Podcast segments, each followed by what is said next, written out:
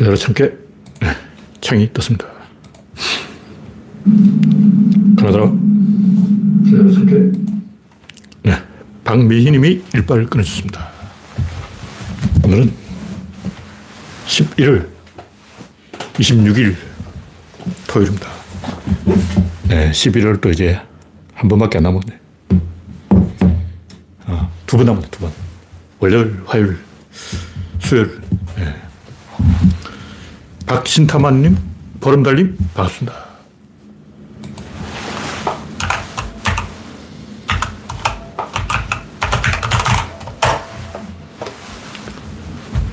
현재 구독자는 2,930명. 여러분의 구독과 알림, 좋아요는 큰 힘이 됩니다. 스티브님, 영원중님, 반갑습니다. 월드컵 시즌이죠. 이 한국이 이기지는 못했는데 의외로 팬들이 막 잘한다고 박수를 치는 거예요. 그래서 제가 에 이기지도 못했으니까 걱정되네. 이래 가서 16강 진출하겠나 하고 이제 회의적으로 생각하다가 사람들이 막 박, 박수를 치는 것 보가 저도 이제 눈치를 좀 보고 그래 찬물을 끼얹지는 말자. 남들이 흥분해 있으니까 아, 저도 좀 긍정적으로 평가해 주겠습니다. 네, 유한마담님 반갑습니다. 현재 20명이 시청 중입니다. 왜 사람들이 이 한 골도 못 넣고 유효수 한 번도 못 넣고 그런데도 와 축구 잘한다 하고 막 흥분해서 지나치게 기대를 하는 게 아닌가. 어쨌든 이 네, 안현주님 어서 오세요. 축구에 관심 있는 이유가 축구의 수수께끼 때문이죠. 왜 중국은 축구를 못할까? 집단 지성하고 관계 있어요. 축구 잘한다고 선진군 아니에요. 근데 축구 못하면 문제가 있어요. 잘할 수 있는데 왜 못하냐고. 축구에 전혀 관심이 없다. 그건 좀 이상하죠. 인간 다 축구에 관심이 있어요.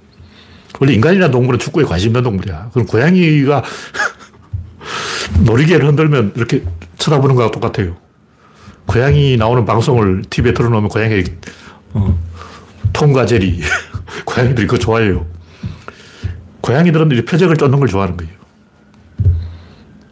인간들은 고양이하고 비슷한 동물이기 때문에 공이 굴러가면 본능적으로 쳐다본다고. 그러니까 축구를 좋아하는 건 너무나 당연한 거고, 이 축구 좋아하는데도 성적을 못 내는 건 뭔가 문제가 있다. 그 우리는 이제 자존심이 걸린 거죠. 왜냐하면 축구를 못하는 것은 IQ가 떨어진다는 증거가 되기 때문에. 물론 한국은 핑계가 있어요. 일단 아시아는 체격이 불리하고 체격 조건이 불리하다.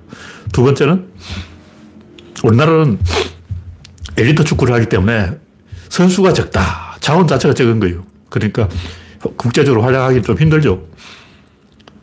그렇지만 우리가 적어도 이 덩신은 아니다. 머저리는 아니다. 이걸 보여줘야 되기 때문에 자존심을 걸고 다른 데는 몰라도 일본은 이기자. 옛날부터 그런 게 있었다고. 그 축구는 내가 볼 때 국가 전체의 집단 지성하고 상당 부분 연결되어 있기 때문에 마음만 먹으면 잘할 수 있어요. 그 마음을 먹어도 못하는 나라 어디냐? 중국이죠. 제가 옛날부터 이런 얘기를 했는데, 제 유소년 축구, 뭐 축구협회 비판, 이걸 내가 옛날부터 비판했어요. 물론 유소년 축구 중요하죠. 축구협회 비판도 중요하죠. 근데 이게 사람들이 진다고 전제를 하고 핑계대는 거예요. 잘할 수 있는데 우리는 잘할 수 없어. 왜냐하면 유소년 축구가 안 돼 있으니까. 축구협이 썩었으니까. 이 포기하는 거라고. 왜 포기하냐고. 잘할 수 있는데. 맘만 먹으면 잘할 수 있는 게 축구예요. 그 2002년 월드컵에 증명이 됐잖아요. 그럼 저는 허정무가 16강에 간 것도 높이 평가해요. 박지성이 잘하는데 그럼 박지성 중심으로 해야지. 그리고 박지성하고 제일 가까운 사람이 감독하는 게 맞지. 박지성이 누구냐고. 허정무 아니야. 이건 상식적인데 굉장히 사람들이 프레임에 걸려가지고 정치적인 판단을 하는 거예요. 이건 전부 축협 때문이야. 축협이 썩었어. 이런 소리 하는 사람들은 이념적인 도피를 하고 있는 거예요. 기생충 서민이 갑자기 좌파들이 무서워하고 막 이상한 소리를 하기 시작해요. 이거 똑같아요. 프레임을 거는 거예요. 이건 좌파 때문이야. 이건 축협 때문이야. 유소년 축구하는데. 이 개소리입니다. 물론 유소년 축구가 중요하고 축협도 중요하지만 그건 본질이 아니에요. 크로아티아 같은 건 작은 나라예요. 축구 강소국이 있습니다. 인구가 50만, 뭐 100만 돼도 축구 잘해요. 벨기에 이런 나라들 인구 몇이야. 인구가 많아서 잘하면 중국이 항상 월드컵 우승이죠. 벨기에나 카타르나 코스타리카 뭐 이런 나라도 있고 아주 작은 나라인데 우리가 작은 나라예요. 작은 나라고 왜 축구를 잘하냐.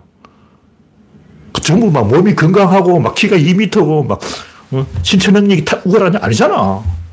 베트남 보라고 바캉스 똑똑한 사람이 가서 하니까 되는 거야.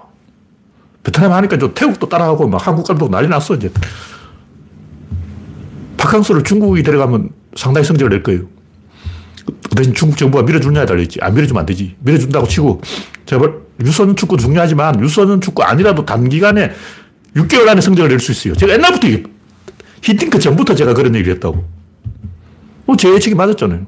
나한테 6개월만 줘. 우승, 우승까지 못 가지. 우승은 안 되고, 사실 4강도 뽀록이고, 제가 볼때 16강 갈 수 있어요. 다시 말해서 히딩크 같은 천재 감독이 있고 6개월 동안 국가에서 몰빵을 해주면 16강 혹은 본선 진출까지는 내가 장담을 합니다. 이거 어려운 게 아니에요.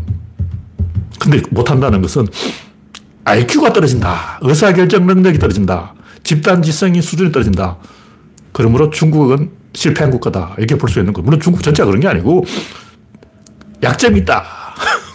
중국이 안 되는 걸 딱 들킨 거예요. 다른 나라는 다 지금 어, 코로나19 벗어났는데 중국 혼자 저러고 있잖아. 중국 혼자 마스크 쓰고 막 길거리 응원도 못해.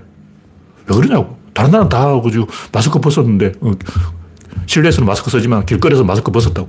근데 중국 혼자 막 실내에서도 길거리에서도 마스크 쓰고 난리야 난리. 정상회담하는데도 마스크 쓰고. 이 중국인들 뭔가 이 어? 지 혼자 역주행을 하고 있는 남들은 다 이쪽으로 가는데 지 혼자 이쪽으로 간다고.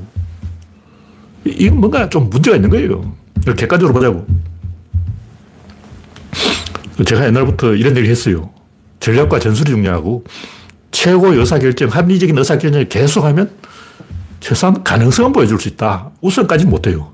가능성은 보여줄 수 있다. 이게 현실로 증명됐어요. 이번에 벤투도 상당히 성적을 했는데 저는 벤투에 별로 기대를 안 했지만 별로 관심 없어요. 왜냐하면 전술만 가지고 안 되고 임기응변이 있어야 되는데 벤투는 아직 임기응변을 보여준 적이 없어. 말하자면 상대 감독 굉장히 뛰어나가지고 벤투의 전술을 다 분석했다. 굉장히 곤란해지는 거죠. 제가 볼 때 우루과이가 벤투한테 고전한 것은 벤투 축구를 분석을 못했어요. 옛날식으로 할 거라고 생각한 거예요. 한국 옛날에 뻥축구를 했기 때문에 한국이 뻥축구로 나오지 않을까 하다가 이 빌드업 축구를 하니까 우루과이 감독이 당황해서 후반전에 약간 이제 대응을 했죠.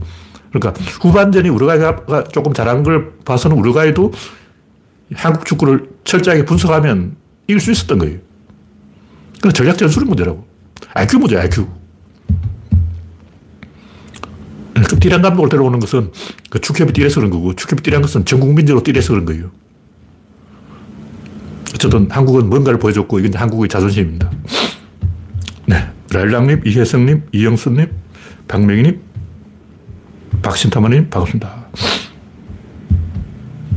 네, 시진핑이 코로나 걸렸다는 말씀이 있군요.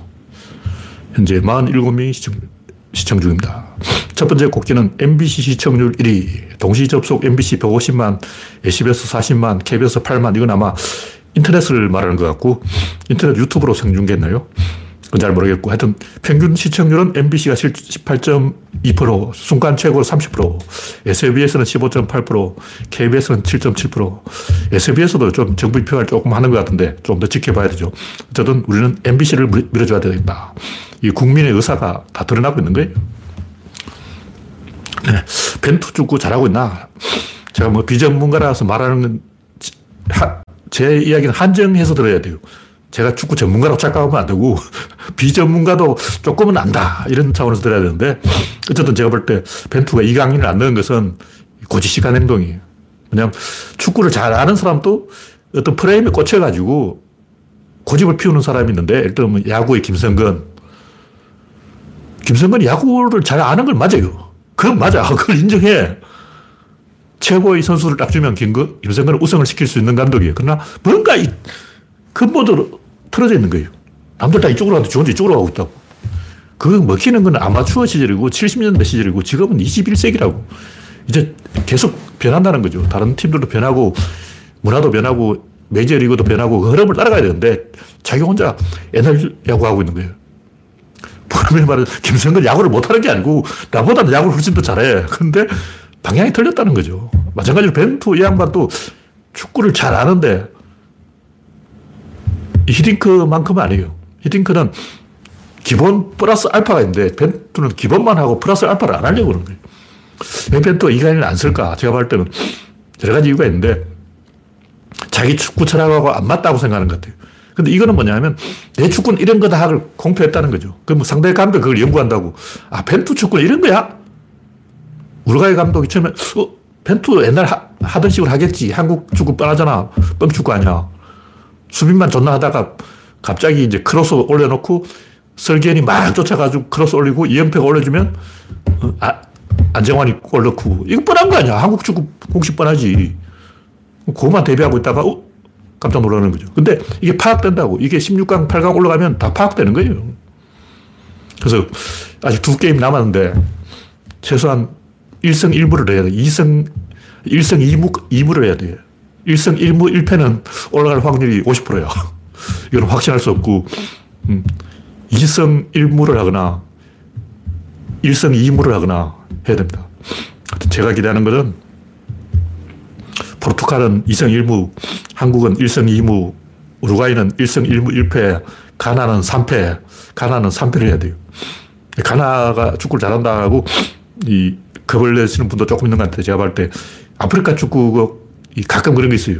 옛날부터 아프리카 축구가 빌빌거리다 갑자기 막 이 골을 넣고 그랬어요. 근데 제가 봤을 때는 아프리카 축구는 큰 경기는 못해요.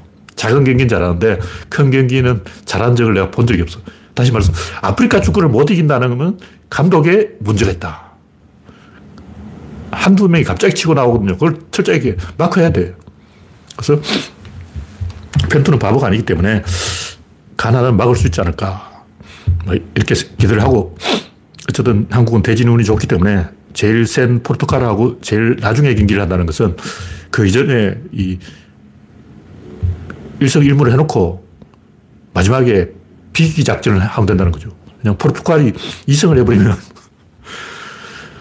어, 한국은 태권도 축구를 해서 다리가 부러지기 무서워가지고 야 한국은 대충 비기자 이렇게 나올 가능성이 많아요.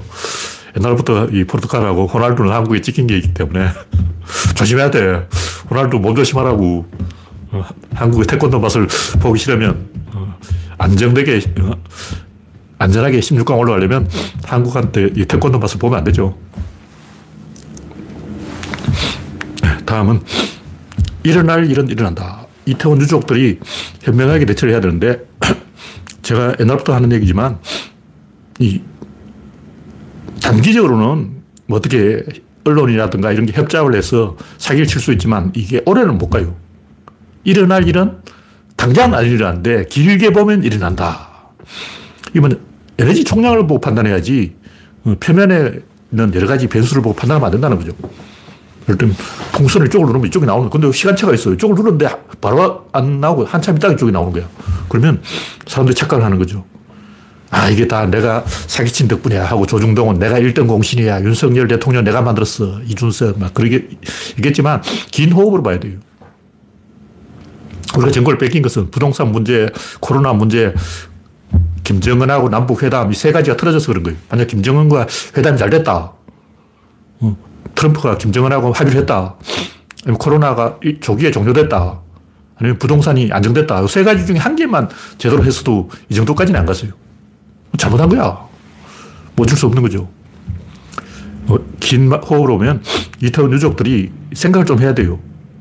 이게 그냥 윤석열한테 어, 배상금을 좀 받아먹고 끝날 일이 아니야. 그렇게 쉽게 안 된다니까. 예를 들면 내가 유족이다. 그럼 뭐, 뭐 이왕 죽은 사람 죽었고 뭐 어쩌겠나. 배상금이나 받아내고 적당히 타협을 해야지 하고 하는 생각 밤에 잠이 안 와. 여러분이 그 유족 입장에 한번 되어보세요. 그래, 뭐, 내 자식 죽었고, 뭐, 어, 어쩌겠냐고. 정부가 배상을 해준다는데 돈 받아먹고 뭐 조용하게 살아야지. 그거 가지고 뭐 계속 정부 물고 늘어준다고 무슨 좋은 일이 있겠나 싶은데 그게 안 됩니다. 그건 인간에 대해 이해를 못한 거예요. 실제로 그 끝까지 정부하고 사는 사람이 많은데 정부가 뭔가 잘못했을 때 주변에서 야, 몇푼 받고 찌그러져라.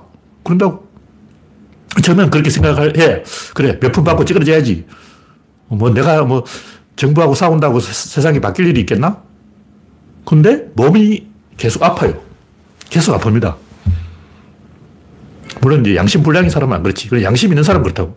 유족들도 뭐다 각각이겠죠. 어떤 사람은 양심이 없는 사람이고, 어떤 사람은 양심이 있는 사람이고, 2번 찍은 사람도 있고, 1번 찍은 사람도 있는데, 인간이란 존재는 그런 경우, 처음에는 그래. 죽은 사람 죽었어. 잊어버리자. 못 있습니다. 뭐 진짜 사랑을 해본 사람은 그럴 거예요. 사랑한 사람이 갑자기 죽었다. 어머니가 돌아가셨다. 저도 처음에는 내가 뭐 돌을 한두 번 닦은 게 아니고 내가 방랑 생활도 많이 한 사람이고 내가 저승 문 앞에까지 가본 사람인데 내가 자살 시도도 여러 번 해본 사람인데 뭐 그런 타격이 있겠나? 타격이 없을 줄 알았어, 저는. 근데 내상이 있는 거야. 내상은 오래 가는 거예요. 처음에는 안 나타나. 자식이 죽었다 하면, 그래, 죽었나? 어, 죽었구나. 어, 죽었는데 눈물도 안 나. 처음부터 막 눈물이 난다고 그런 사람들 내가 볼 때 조금 의심스러워요. 그래, 눈물이 날 수도 있지. 그러나 사람 따라 다른데, 진짜 그 상실의 고통이라는 것은 6개월 후, 1년 후, 3년 후, 10년 후에 나타날 수도 있어요. 처음에는 뭐, 어, 그럭저럭 적응해야지. 이렇게 하는데 계속 옆구리가 아파서 밤에 잠을 못 자는 거예요. 그걸 알아야 돼. 그 일어날 일은 일어나는 이유가 그 때문이라고. 1차 세계대전. 굉장히 많은 나라의 외교관들이 전쟁을 막으려고 막 혈안이 됐어, 혈안이 됐어. 모든 외교관이 막아야 돼, 막아야 돼, 막아야 돼. 근데 결국 전쟁이 일어났어요. 예. 온갖 불운, 오해, 실수, 착각. 세르비아도 처음에는 오스트리아에서 그렇게 정면으로 공격할 줄 몰랐어요. 왜냐하면 러시아가 막아줄 텐데, 러시아가 있는데, 그리고 오스트리아도 러시아 놈들이 과연 이 전쟁에 뛰어들까? 어, 짜르 지금 뭐 파티하고 난리 났는데 설마 이런 전쟁을 또 하고 싶겠냐? 안 하겠지. 불가리아도 원래 전쟁할 생각이 없었어요. 뭐 같은 슬라브인이잖아. 같은 슬라브인인데 왜 불가리아가 세르비아를 공격하냐고. 러시아도 원래 전쟁할 생각이 없었어. 우리가 음포를 팍 넣으면 이놈 하면 오스트리아가 알아서 찌그러지겠지. 우리 러시아를 무시할 수 없잖아. 어? 어흥 하고 내가 선전 보고만 해도 쟤들 집에 갈 거야. 그러니까 전부 전쟁할 생각이 없었던 거예요. 근데 왜 전쟁이 일어났냐고. 일어날 일은 일어나는 거예요. 역사의 법칙이라는 거. 처음에는 다 안 하려고 했는데 하다 하다 보면 점점 미끄럼틀에 빠져서 전쟁이라는 미끄럼틀 속으로 미끄러져 들어가는 거예요. 이태원 유족들도 그걸 알아야 된다고. 이왕 죽어버린 사람 어쩌겠나. 잊어버리고, 어, 내 살길 찾자. 잘 안, 잘 안 됩니다. 되는, 되는 사람도 있는데, 제가 보, 보니까 안 되더라고요. 내상이 굉장히 오래 갑니다. 네. 다음 곡지는 미사일과 유도탄도 구분 못하는 경. 양반이 또 뭐, 유도 폭탄을 보고 유도탄은 미사일이 아닌가 하고 허소리 했는데 뭐 일반인은 몰라도 돼요. 미사일과 유도탄, 유도 폭탄 이거 구분 못하는 사람 많아. 제가 방송에서 여러 번 얘기했잖아요. 일반 포탄은 100만 원짜리고 유도 폭탄은 8,600만 원. 포탄 한 발에 8,600만 원이라고. 그러니까 윤석열 양반은 아무리 병력 기피자라 해도 적어도 대통령 정도 되면 미사일이 뭔지는 알아야 돼요. 미사일은 자체 추진력이 있어. 폭탄은 뭐냐면 그냥 떨어뜨리는 거야, 공중에서. 그냥 대포를 넣고 아니, 다리 밑에 설치해서 심지 려간 박아서 터뜨리는 게 폭탄이고 포탄은 대포에 넣고 장약을 넣어서 쏘는 거고 그러니까 유도 폭탄이 뭐냐면 앞에 그 GPS가 붙어 있어가지고 레이저로 표적을 탐지해서 정확하게 2, 2m 앞에 때려, 안에 때려요. 그게 뭐냐면 전차 길이가 10m 가까이 긴 거는 어, 장비들 군용 장갑차라든가 트럭 이런 거 굉장히 커요. 엄청 크다고 폭도 넓어. 그러니까 24km 날아서 2m 안에 명중을 하는 거예요. 그러니까 엄청난 거죠. 그한 발에 8,600만 원짜리인데 윤석열은 그걸 이 어, 미사일하고 구분도 못해요. 어휴. 하여간 일반인 몰라도 되는데 적어도 이 남위에서 큰 소리 좀 치려면 그 정도는 기본적으로 알고 있어야 되는데 윤석열이 그걸 몰랐다고 제가 비판하는 거예요. 모를 수도 있지. 어, 노무현 대통령도 뭐 옥탑방이 뭔지 몰랐다 그러는데 이해는 잘 안 되지만 어떻게 옥탑방을 모를 수가 있는지 이해는 잘 안 되지만 모를 수도 있어요. 문재인 또뭐 하나 몰랐다 이런 거 얘기 있었어요. 근데 문제는 윤석열이 그걸 모르는 게 그냥 자랑인 거예요. 그걸 모르는 걸 창피해야 하는데 윤석열은 그걸 전혀 창피하게 생각 안 해. 이걸 어떻게 알아? 그걸 왜 물어보냐고. 다른 사람 윤석열한테 물어본 게 아니고 윤석열이 관계자한테 물어보고 헛소리 하는 거예요. 부끄러운 줄 모르는 거지. 이걸 몰라도 된다고 생각하는 게 문제라는 거지. 모를 수도 있지만 몰라도 되는 문제가 아니에요. 그냥 저 같은 사람이 알잖아. 아는 사람 씹는다고. 나 같은 사람이 씹어. 너 그것도 모르냐? 나는, 나도 모르는 거 많이 있어요. 나도 모르기 때문에 난 대통령이 출마 안 한 거야. 내가 대통령이다. 그럼 다른 사람이 나한테 물으면 대답을 못하면 그냥 창피한 거죠. 미사일이 뭔지도 모르고. 폭탄하고 미사일을 구분 못해. 폭탄은 추진력이 없고 미사일은 추진력이 있어요. 자체 기, 엔진이 붙어 있다고. 어휴, 창피한 거예요. 네, 다음 꼭지는 매 맞고 사는 경. 윤석열이 주사 맞는데 팔을 걷으니까 온몸에 상처가 있어. 누구한테 두들겨 맞았는지 모르겠지만 두 가지 중에 하나죠. 술 먹고 어디 벽에 부딪혔다. 아니면 줄리한테 핥혀가지고 이 핥힌 자국 같아. 옷 입은 위에도 핥힌 것 같아. 줄리가 핥혔다. 아니면 술 먹고 냉장고에 부딪혀가지고 멍이 들었다. 와, 온몸에 그렇게 상처가 많으면 어쩌냐고. 국민 앞에서 신체 검사해야 돼 조사해 봐야 돼요.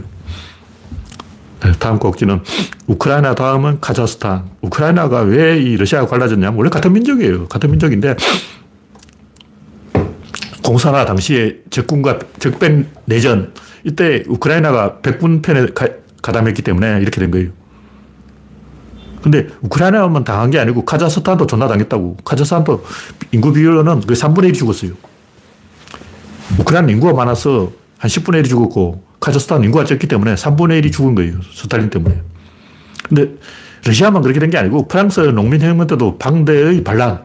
이때 농민이 적게는 20만, 많게는 60만. 엄청나게 많은 농민이 학살된 거예요. 그 당시 프랑스군이 그냥 농민들을 강으로 몰아가지고 익사시켰어요. 남자, 여자 한 명씩 묶어가지고 수중 결혼식을 한다면서 강에 떠져버린 거예요. 뭐 죽여도 그냥 죽인 게 아니고 남자, 여자 한 명이 짝짝가지고 팔을 묶어가지고 수중 결혼식이라고 강물에 처박아서 죽이고 어린애는 어떻게 죽이냐면 애들을 줄 세워놓고 말, 말 타고 달린 거예요. 프랑스들이 그렇게 잔인한 놈들이야. 그게 뭐냐? 혁명이야! 혁명이 뭐냐? 사람을 죽이는 게 혁명이야. 얼마 죽이면 되 60만 정도 죽이면 체면서지. 뭐 이런 식으로 죽이는 거야. 어린애를 쫙 모아놓고 말 타고 막 깔려서 확 죽여버린 거예요.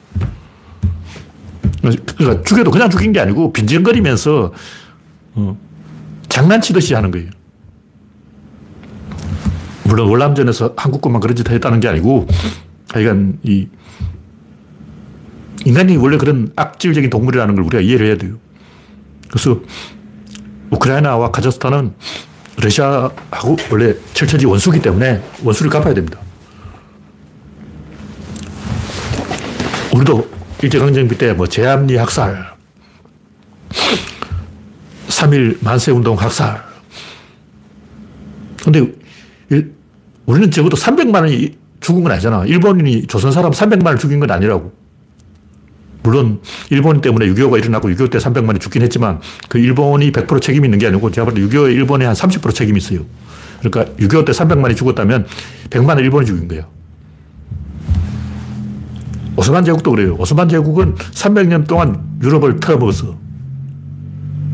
자유롭지 않은 거예요. 다 그 원한이 사무쳐 있다고. 그래서 이게 다 제국주의 때문이고 중국의 제국주의, 러시아 제국주의, 지금 이란의 소제국주의, 음, 미얀마의 소제국주의, 이거 다 비판받아야 돼요.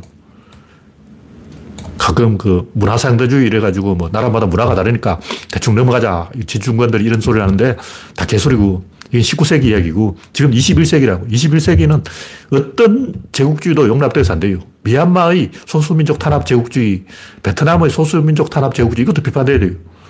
베트남도 어, 한국이 월남전에서 학살했다. 뭐 이런 거 들고 나오면 그 베트남 정부는 소수민족 학살 아니냐 따져볼까?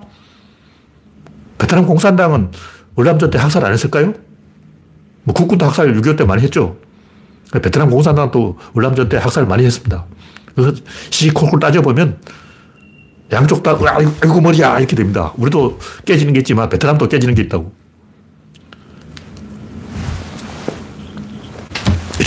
모든 형태의 제국주의는 21세기에 절대 용납될 수 있는 게 아니에요. 이란의 그 음, 여성 탄압도 마찬가지고 사우디는 그래도 조금 최근에 이제 여성들이 축구장 입장은 허용했다 그러는데 한류 공연, 스타 공연도 했다는 거예요. 더 해야 됩니다. 그냥 친구가 되려면 그렇게 해야 돼요. 뭐 친구가 되기 싫고 적이 되, 고 싶다 하면 할 수 없는 거고 적이 아니면 친구고 치, 친구라면 대화가 돼야 돼요. 우리도 마찬가지예요. 개고기 먹고 이런 식으로는 국제사회에서 얼굴을 내밀 수가 없어요. 다른 나라들이 약점이라고 생각하고 약점 잡는 거예요. 왜? 약점 잡으려고. 굉장히 사람들이 안이하게 생각한다고.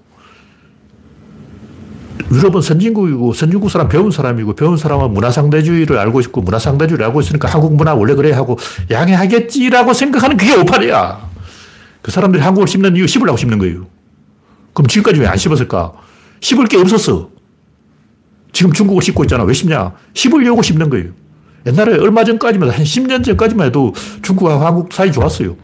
김대중 대통령 때는 일본하고도 사이가 좋았어. 근데 왜 일본하고 틀어지고 중국하고 틀어지고 자꾸 틀어질까? 그 이유는 한국이 커서 그런 거예요. 베트남도 크면 한국 씹어요. 그러니까 중국이 크기 때문에 세계 각국이 중국을 씹는 거예요. 그러니까 한국이 개고기 먹는 문제를 다른 나라들이 용서해 주는 게 아니고 차서 타이밍 노리고 있는 거예요. 한국이 조금 오버한다 싶으면 바로 이제 뒤집어 엎어버리는 거죠. 그냥 놔두지 않습니다. 그걸 우리가 알아야 됩니다.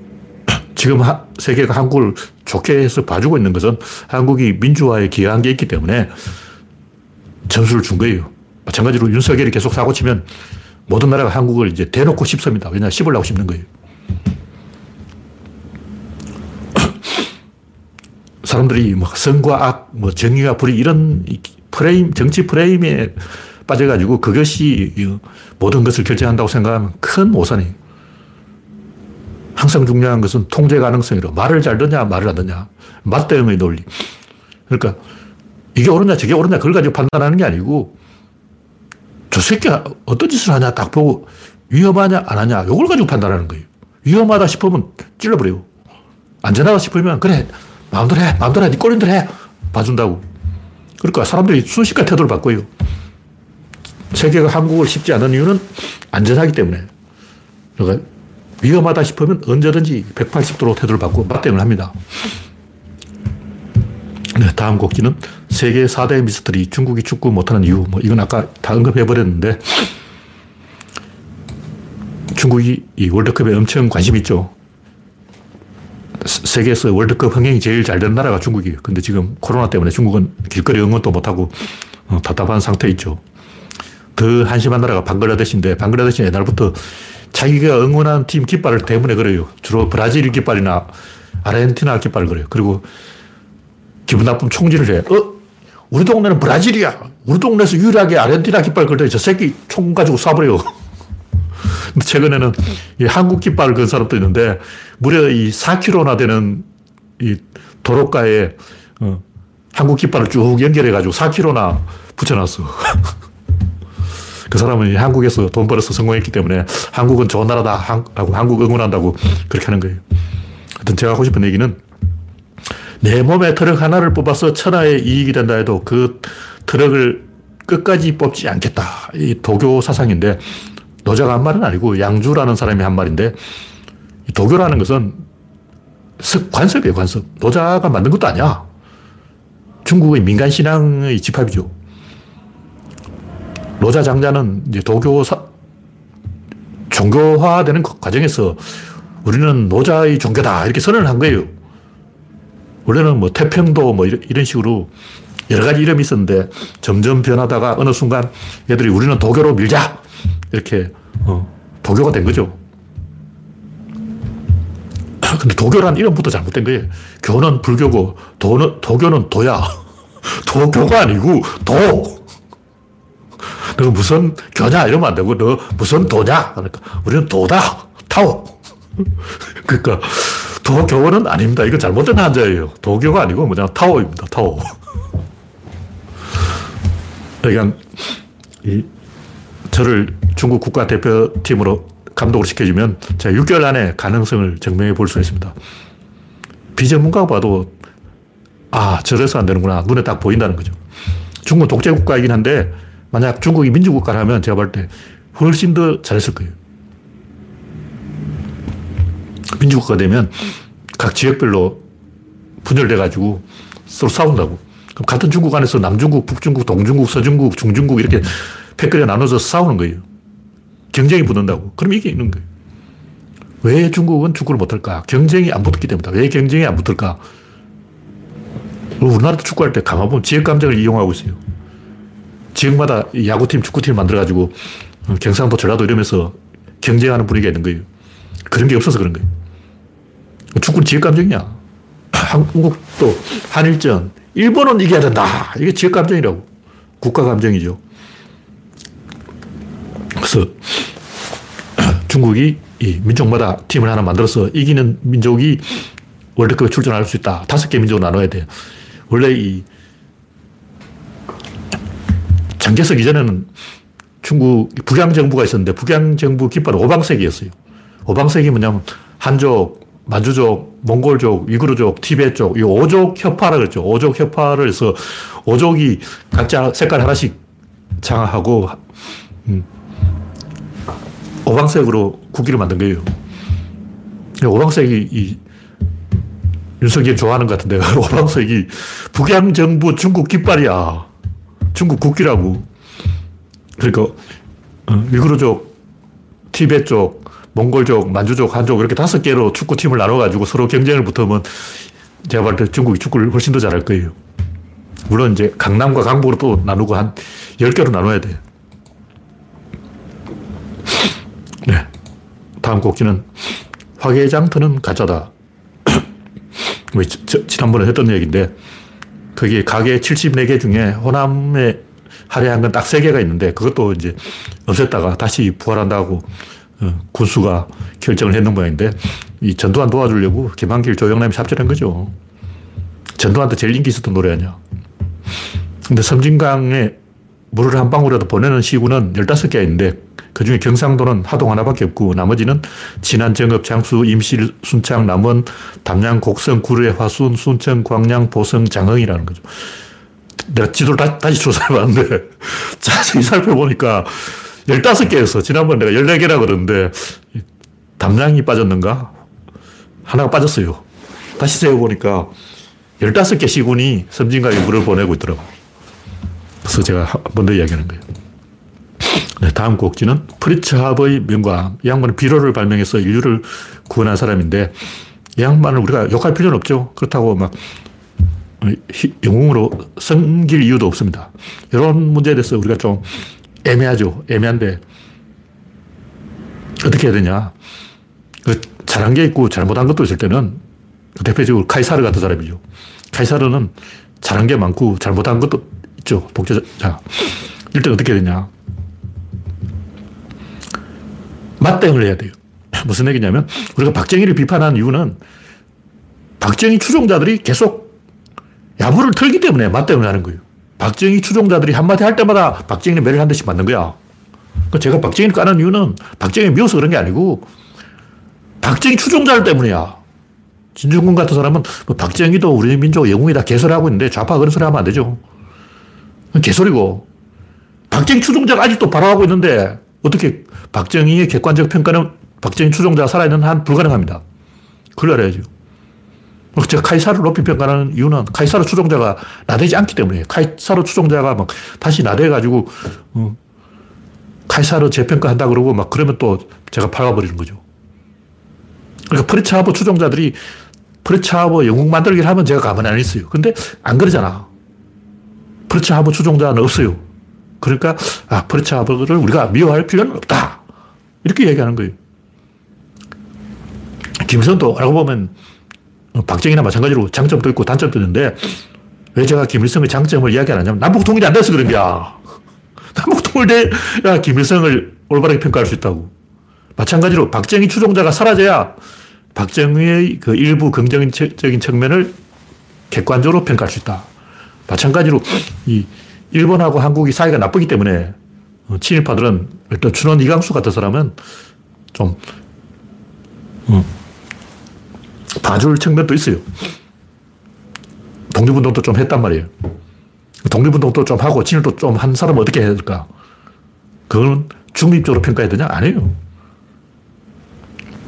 그런 놈들도 씹어야 돼. 왜냐? 친일파들이 아직도 설치고 있으니까. 친일파들이 아직도 권력을 잡고 나대고 있잖아. 우리나라에 친일파가 한 명도 없어졌다. 그때는 이완용은 안 돼. 그러나 춘원 이광수 같은 사람은 어느 정도 이제 봐줄 수가 있죠. 프리츠 하버 같은 이 훌륭한 일을 했는데 나쁜 일도 했는 사람은 맞대응의 논리 이런 관점에서 바라봐야 된다. 그런 얘기입니다. 하여튼 이 양반이 왜 이 나쁜 짓을 하고 좋은 일을 했을까? 자기가 할 수 있으니까 하는 거예요. 보통 그렇게 합니다. 김종인이 왜 저럴까? 왜 박근혜 편에 붙었다가 노태우 편에 붙었다가 문재인 편에 붙었다가 이랬다 저랬다 할까? 원래 그렇게 해요. 진중권 똑같아. 왜 저쪽에 있다가 이쪽에 갔다가 또 저쪽에 갔다가 왔다 갔다 할까? 변희재도 그렇잖아. 왜 이쪽 저쪽 가는 거야? 뭔가 해야 되는데 그냥 할 수 있는 걸 하는 거예요. 그래서 보통 소인배들의 공통점이다. 그러니까 프리차하브나 김종인이나 진중권이나 변희재는 보통 소인배다. 그런 얘기죠. 네. 다음 곡기는 생각을 하자. 사람들이 생각을 할 줄 모르기 때문에 제가 이 얘기를 최근에 계속 하고 있는데 프리드리히 니체는 말했다. 가능한 한 조금 앉아 있어야 하며 야외에서 자유롭게 움직일 때 떠오르는 생각이 아니라면 그 어떤 생각도 믿지 말아야 한다. 걷는 동안 떠오르는 생각만이 가치가 있다. 뭐 루소도 그런 말을 했다는데 이게 중요한 게 아니고 제가 이 얘기를 하는 이유는 사람들 생각을 안 하더라는 거죠. 특히 그 눈 감고 앉아서 생각한다는 종교인들 눈 감고 앉아서 무슨 생각을 해요? 그래서 새빨간 거짓말입니다. 제가 말그 사람 생각 안 해요. 일단 뭐 화두를 잡고 스님들이 생각한다. 그 생각 안 해요. 그냥 화두를 딱 잡는 순간 1초 만에 답이 나와. 2초 걸리면 그 화두가 아니야. 떠나버리 잣나무. 1초 만에 딱 필요하잖아. 그거 가지고 막 3초 생각해야 된다면 그건 개구랄 치고 있는 거예요. 왜 화두가 화두냐? 1초 만에 감이 오니까 화두지. 안 그러면 버리지. 뭐 1700공안 이런 것도 있고 여러 가지 있는데 생각을 1초만 나야 생각이지 2초 걸리면 그 생각이 아니에요. 그러니까 뭐 스탠퍼드 의학 전임 강사 다니엘 수어츠도 걷기에 집중했다. 그 사람이 실험을 해봤는데 산책을 하거나 생각을 산책을 하면 더 이 아이디어의 성과가 좋고 그냥 가만히 책상에 앉아 있으면 성과가 안 좋더라. 커피를 마시고 달달한 걸 먹어야 돼요. 뇌에 당분을 좀 공급해야 돼. 그리고 고도에 집중된 상태 그런 컨디션을 만들어야 돼요. 그 제일 쉬운 방법은 산책하는 거예요. 산책 안 하고 그냥 앉아있으면 컨디션이 안 좋아서 생각이 잘 안 돼. 제가 하루 종일 뭐 책상에 앉아있지만 실제로 집중해서 생각할 수 있는 시간은 많지 않아요. 길어야 3시간. 하루 24시간 중에 3시간 이상 집중을 못 합니다. 물론 그냥 뭐 일상적인 일을 할 수 있는데 고도로 집중해서 글을 바바바박 쓸 때는 그 시간은 길지 않다. 그런 얘기죠. 이런 얘기를 하는 이유는 그래야 생각이 잘 된다는 것은 어린애도 알 수 있어요. 저는 7살 때 알았어. 근데 굉장히 많은 사람들이 아직도 막, 어, 엉덩이가 장판에 누르 앉도록 장좌불아. 눕지도 말고 일어서지도 말고 계속 앉아서 생각을 해라. 이런 개소를 하고 있는 것은 그 사람들 실제로 생각을 안 하기 때문에 그런 거예요. 거짓말 하고 있는 거예요. 그럼 실제로 생각해 본 사람이 몇이나 될까? 없어. 그럼 생각을 안 하고 어떻게 하냐면 대부분 프레임에 잡히는 거예요. 프레임이 잡히면 어떻게 하냐면 상대방을 자극해서 반응을 끌어내는 거예요. 기생충 서민이 발광한 이유가 뭘까? 진보 세력을 화나게 하려고 그러는 거예요. 내가 이렇게 깐죽거리면 저쪽이 화가 나겠지. 더 약 올려 보자. 왜냐? 자기 머리에서 생각이 안 나는 거야. 생각이 안 나면 상대방을 괴롭혀서 반응을 끌어내는 거지. 그걸로 생각을 대신하는 거예요. 그것도 하나의 방법이에요. 자기 머리 아무리 쥐어짜도 생각이 안 나면 상대방을 때려. 상대방을 존나 패면 뭐가 나와도 나와. 실제 이, 이 방법이 먹힙니다. 그러니까 저런 짓을 하는 거예요.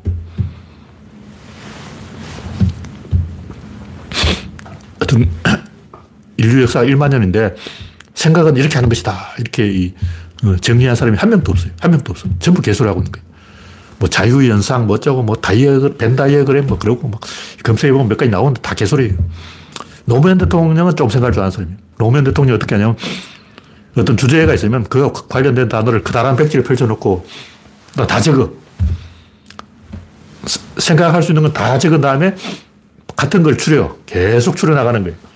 두 개씩 짝지어서 제거해. 그런 최종적으로 남는 게 한 다섯 뭐 이런 거예요. 이게 핵심인 거예요. 이 아이디어의 핵심을 건지는 거예요.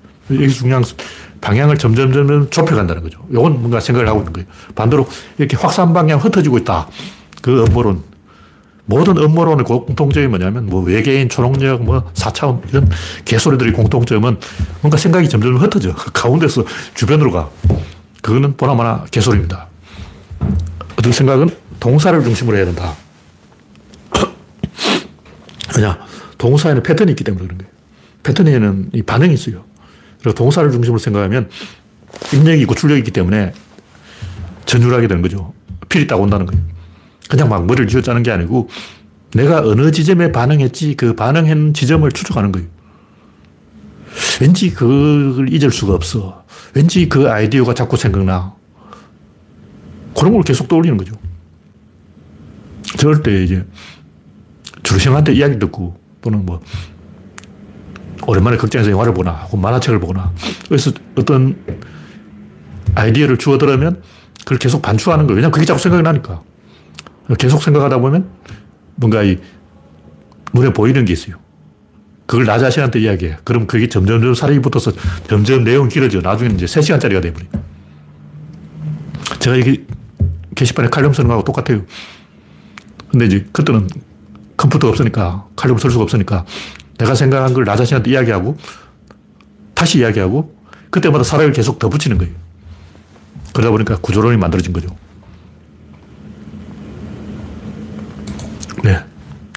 시간이 이제 다 됐는데, 마지막으로 수학과 구조론, 이건 뭐 별 이야기는 아니고, 텐서, 매트릭스, 벡터, 스칼라, 뭐, 네 개는 구조론하고 좀 안 맞잖아요. 한 개를 더 추가하면 상수라는 거죠. 그게 질, 입자, 힘, 운동량인데, 이게 사실 연구를 해보니까, 아, 이게 매치가 된다는 걸 최근에 알았어요. 수학을 계산할 때는 여러 가지 방법으로 계산하기 때문에 예를 들면 0, 1, 2, 3, 4 차원 이렇게 차원 딱 정해져 있는 게 아니고 여기 뭔가 있다면 일단 시간을 때려박아도 4차원이 되고 이거 그냥 눌러 쥐짜도 4차원이 되고 가속도를 만들어도 4차원이 되고 다시 말해서 차원을 만드는 방법이 여러 가지가 있어요. 그래서 헷갈리는 거야. 이렇게 해도 4차원이 되고 저렇게 해도 4차원이 되고 이렇게 해도 4차원이 되고 4차원을 만드는 방법은 300가지나 되기 때문에 뭐 26차원까지 나와버려요. 근데 이게 잘 패턴을 분석해 보면 다섯 개 이상 없다. 이런 걸 알 수가 있는 거예요. 왜냐하면 대칭을 따라가기 때문에. 계속 점 두 개가 이렇게 엮이면 선이고 선 두 개가 하나의 꼭지점을 바라보면 이 각입니다. 각이 요것도 각이고 요것도 각이고 요것도 각인데 요건 선, 요것도 선, 요 선이 하나의 꼭지에서 만나는 거예요. 요걸 보고 뭐라고 하냐면 나란하다고 그러는 거예요. 두 각이 나란하다. 그럼 나란하다는 평행선을 생각하는데 이게 평행선이 아니야. 구조론의 평행선은 이거예요. 다시 말해서 두 개의 선이 하나의 점에서 만나면 그게 나란한 거예요. 보통 우리는 이렇게 평행선이라고 생각하는데 이 우주 안에 평행선은 없습니다. 평행하지 않아요. 왜냐면 지구가 둥글기 때문에. 공간이 휘어져 있어요. 그래서 휘어지지 않은 평평한 공간이 없기 때문에 이 우주에 평행선은 없고 나란한 선이 있고 나란한 선은 한 점에서 만나게 된다. 그게 뭐냐면 소실점이에요. 두 개의 선이 나란히 가는데 딱 보면 가운데서 딱 만나요. 그래서 나란한 것은 한 점에서 만나게 되기 때문에 왜 두 개의 선이, 나란한 두 개의 선이 각인지 알 수가 있어요. 마찬가지로 이 플레밍의 왼손 법칙과 오른손 법칙, 여기 뭐냐면 육면체의 모서리, 요 육면체의 모서리가 이렇게 딱 되어 있는 거예요. 요게 입체입니다. 요 각이 한 개 있고 두개 있는데 두 개의 각이 하나의 점에서 만나는 거예요. 요게 입체라는 거죠. 그 보통 우리는 입체를 막 이런 걸 입체라고 그러는데 이건 보통 사람들이 말하는 입체고 구조론의 입체는 요거 두 개의 각이 하나의 모서리에서 만나는 거. 마찬가지로 이걸 합쳐버리면 구조론이 개가 되는데 이렇게 되면 입체가 되죠. 요게 아니고 요, 요겁니다. 어떻게 이렇게 되냐면 작용의 힘과 반작용의 힘, 원심력과 구심력 두 개의 힘이 에너지가 만날 때는 요 두 개의 체, 체가 이렇게 겹쳐져서 이렇게 이런 꼴이 만들어져 버려요. 그걸 구조론에서 개라고 하는 거예요. 그래서 질, 입자, 힘, 운동량이 만들어진다. 이걸 수학적으로 다 분석할 수 있다. 근데 제가 수학을 몰라서 더 깊이는 안 들어가고 이 정도만 이야기하겠습니다. 어쨌든 이 두 개가 이렇게 하나의 울타리 안에 두 개가 동시에 공존한 것이 에너지라는 거죠. 그냥 물체는 안 그래요. 그냥 물체는 이거 있잖아. 있다고. 근데 여기에 주, 질량이 걸리면 어떻게 될까? 여기에 지구의 중력이 걸리면 어떻게 될까? 여기 날아가는 운동력이, 관성력이 걸리면 어떻게 될까? 우리는 그냥 물체라고, 아, 물체다 생각하지만 가로, 세로 2m 요것만 생각하는데, 가로, 세로 높이만 생각하는데, 요 가로, 세로 높이 꼬박이 가속도, 가로, 세로 높이 꼬박이 중력, 가로, 세로 높이 꼬박이 질량, 이렇게 꼬박이를 딱 넣어주면, 아, 요게 구조론에서 말하는 개로구나, 질이라구나, 로구나, 이걸 알 수가 있게 됩니다. 네, 오늘 이야기는 여기서 마치겠습니다. 참여해주신 90명 여러분, 수고하셨습니다. 감사합니다.